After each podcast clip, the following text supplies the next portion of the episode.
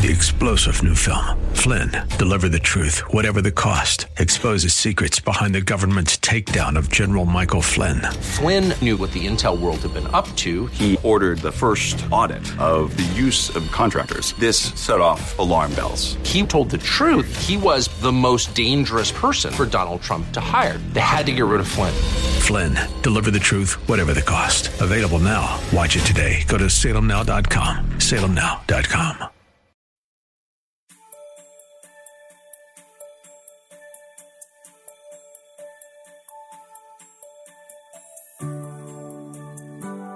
Thank you for your presence today. Whether single or married, as Christians devoted to the cause of Christ, we have an innate desire to serve God with our whole hearts. Christian singles are open to complete devotion to God, while married couples are continually challenged to maintain the right balance between their responsibilities to their loved ones and their devotion to Almighty God. With God, nothing shall be impossible.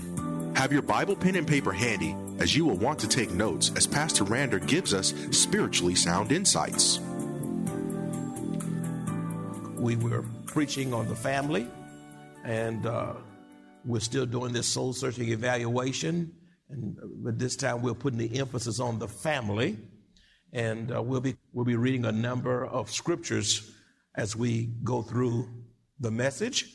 And that first scripture is found in 1 Corinthians chapter 7, verses 7 through 9, and verses 32 through 34. By way of review, I'll not read all the scriptures for the sake of time, so I'll be giving scripture references, and when I get to new insights, then we'll begin to read the scriptures in its entirety.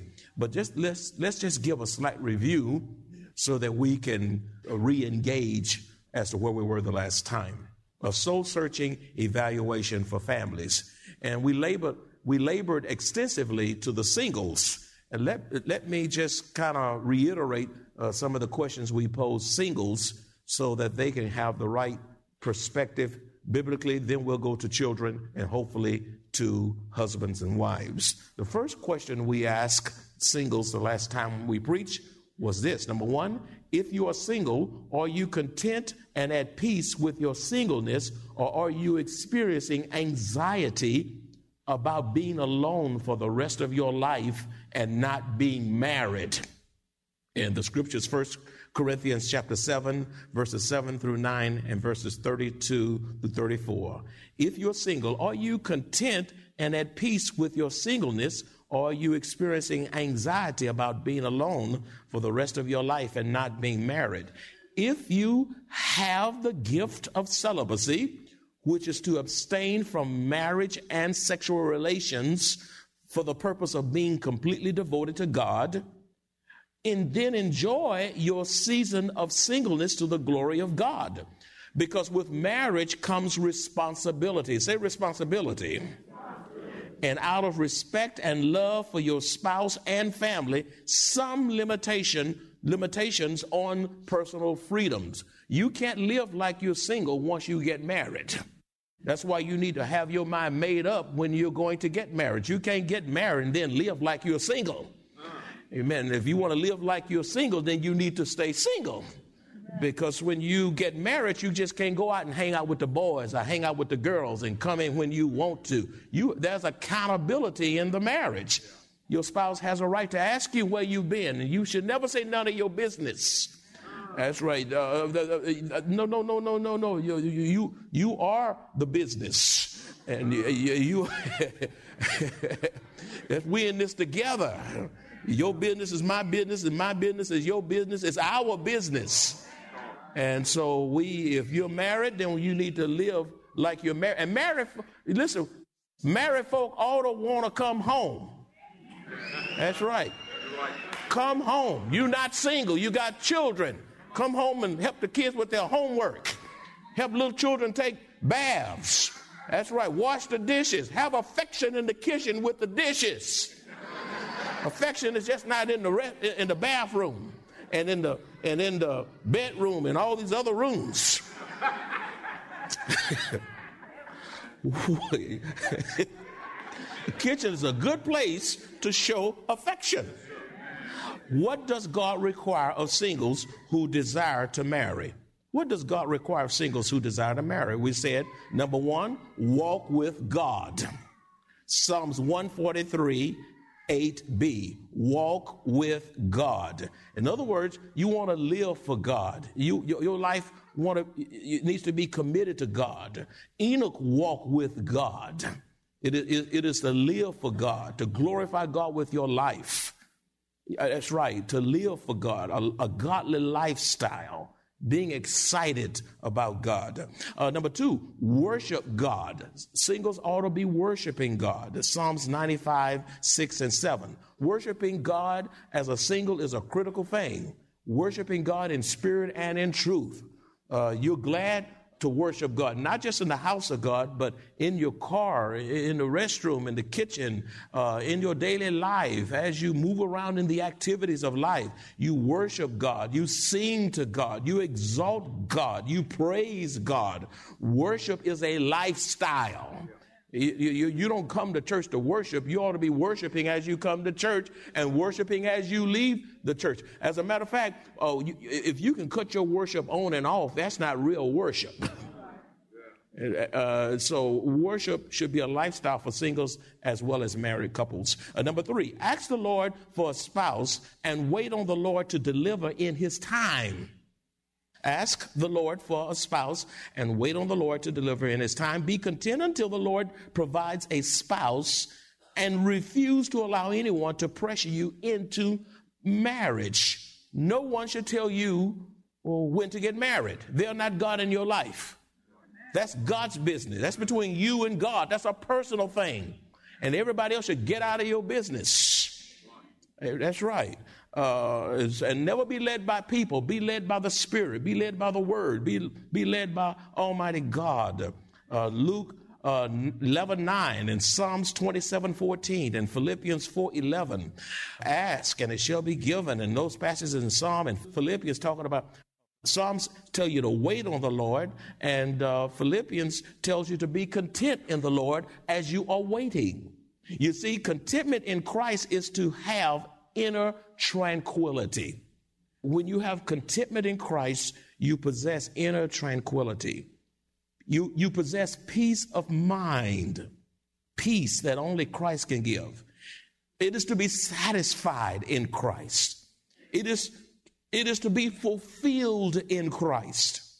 It is to rest in Christ. Rest in your mind, rest in your soul.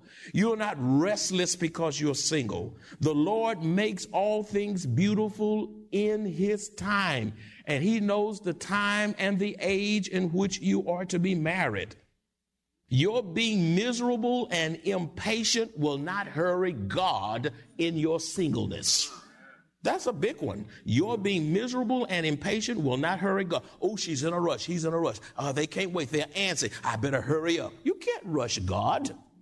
Therefore, relax, singles. Wait on the Lord and trust Him for your future. It's better to be joyfully single than miserably married. Uh, number, number four, when you compromise the word of God, you will believe Satan's lies. When you compromise the word of God, you will believe Satan's lies. Uh, Genesis chapter 3, verse 1, 5, and 6. When Satan can get you to doubt the word of God as he did Eve in the Garden of Eden, then he has you right where he wants you. Because when you begin to downplay and minimize the word of God, compromise the word of God, then you are ripe for believing the lies of the devil, as in the case of Eve in the passages I just gave you.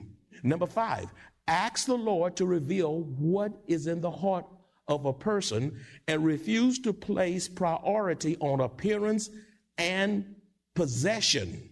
Uh, you singles, ask the Lord. Now, you can't read the heart, but the Lord knows the heart.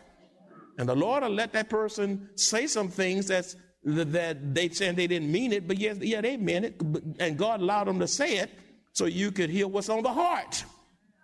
Don't you ever uh, base your decision on appearance. Appearance can be deceiving. possessions. They, well, they got a nice car, a nice house, they got a nice job, and I think I want to marry him for what they have. This, you can have all that stuff and be miserable. See all those folk with all that money, movie stars and, and athletes, lots of money, big mansions, and four or five husbands, four or five wives. You know, better, better a little bit with contentment. That's right. Than a whole lot and miserable. So don't, don't base getting a spouse on appearance and beauty and handsomeness and all that kind of stuff. Uh, 1 Samuel 16, 7 says, God doesn't look at the outer appearance, He looks at the heart.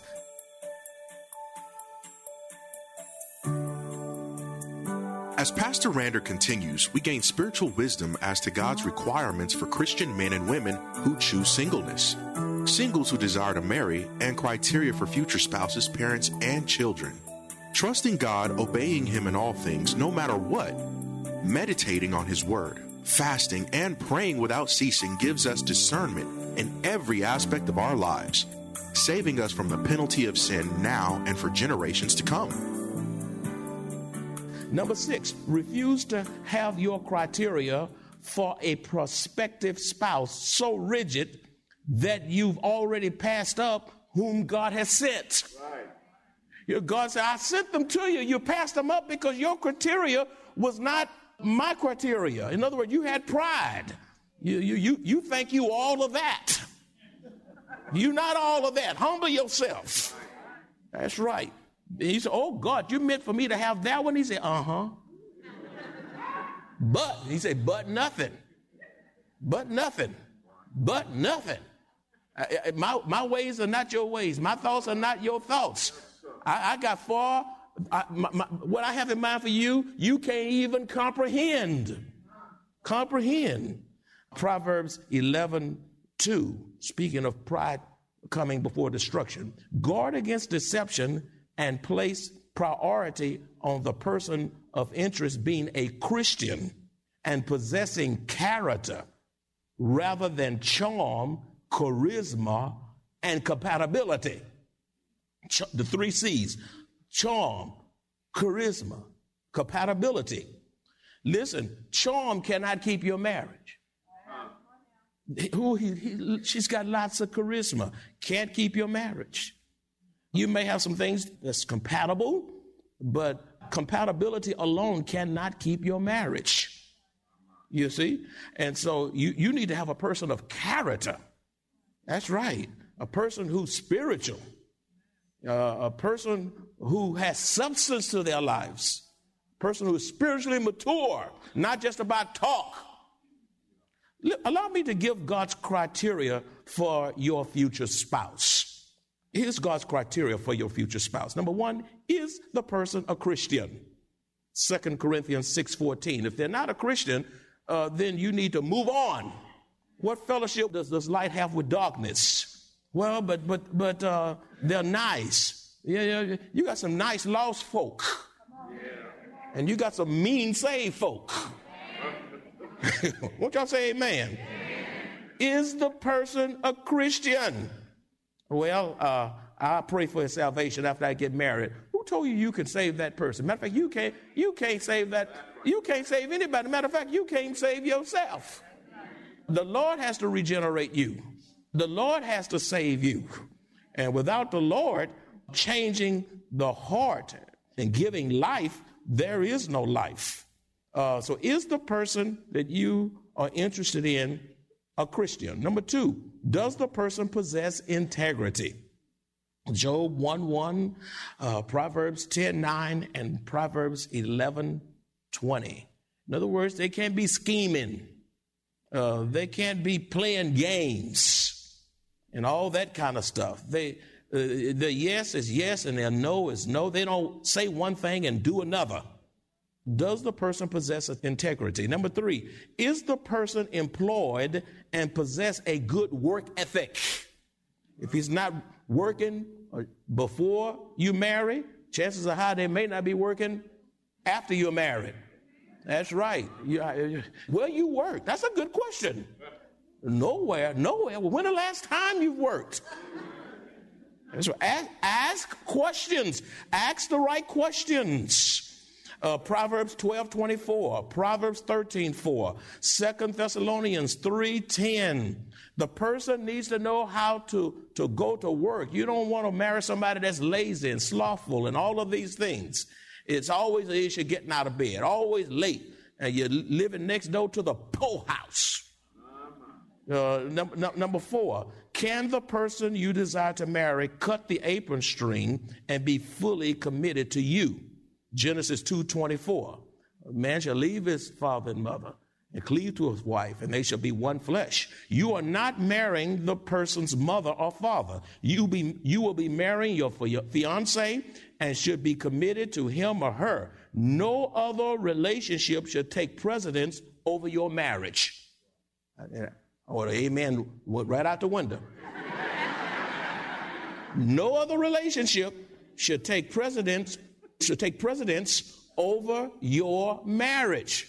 The mother father. When you leave mother father mean you doesn't mean you have nothing to do with them. It means that your spouse should have first place in your life. You know, you include your, your family and your extended family, and, and they have a place, but they shouldn't be smothering the life out your family. You should have some sense of, of building a treasure chest of memories with, with your family. And, uh, and, and, and don't use your parents as an escape. Every time you have an issue, you call mama or you call daddy. Or you run home to mom and dad. And, and mom and dad, what you need to do, send them back to the house and teach them how to work out their differences. You can't be their God and you're not their savior. Now be there to help, but listen, but don't, don't, don't, don't be God in their lives. You are not marrying the person's mother or father. You will be marrying your fiance and should be committed to him or her. No, no other relationship should take precedence over your marriage. Number five, does your potential spouse have minimum debt or a mountain of debt? Uh, Proverbs 22 7. Talk about money uh, to the person you're intending to marry. That's right. I mean, don't, don't just be in love. Uh, you listen. You, yeah, I'm in. I'm so much. We in love, but I, we got to check out some things here. Listen, tell me what you got. Now, if you tell me what you got, show me what you got. That's right. Let, let, let's see here. Let's put it all on the table. Give me a list of your bills. Here's a list of my bills because we, we're going to be merging this stuff. And let, oh, thank you, Holy Ghost. If you're not willing to merge your assets to the one you're marrying, then you, you're not ready to marry. You got all this stuff and assets, and you, you want to have these contractual type of things just in case it doesn't work. You're not ready for marriage. You're not married. Uh uh-uh. uh. What's, what's yours is mine, and what's mine is yours. You make more money than me. I'm still happy, even as the husband, because it's all coming in the same pot and don't make the other person any better than the one who's making less. Won't y'all say amen? amen. Don't exalt yourself in pride because you're making more, uh, more money. You're one flesh, same pot. Ought not be hidden accounts and stashes in strange places. Come on now. Transparency, open checkbook. I wouldn't marry anybody I couldn't trust. I'm married as I can be. I, I, look at the bills, lay them all on the table, and I put them all out there for my wife to see. When she finished, she put give them back to me. We file them away together. She know everything.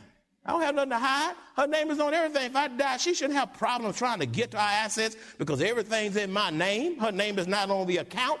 Why you got your, if she your wife or husband, why the name is not on the account? Name ought to be on every account. Her name ought to be on you.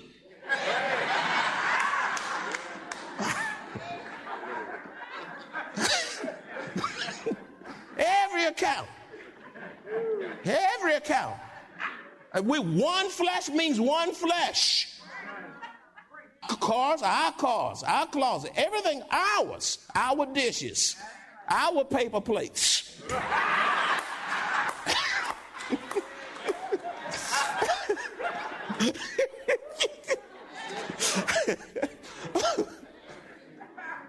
so many marriages end up in divorce because of irresponsible financial management.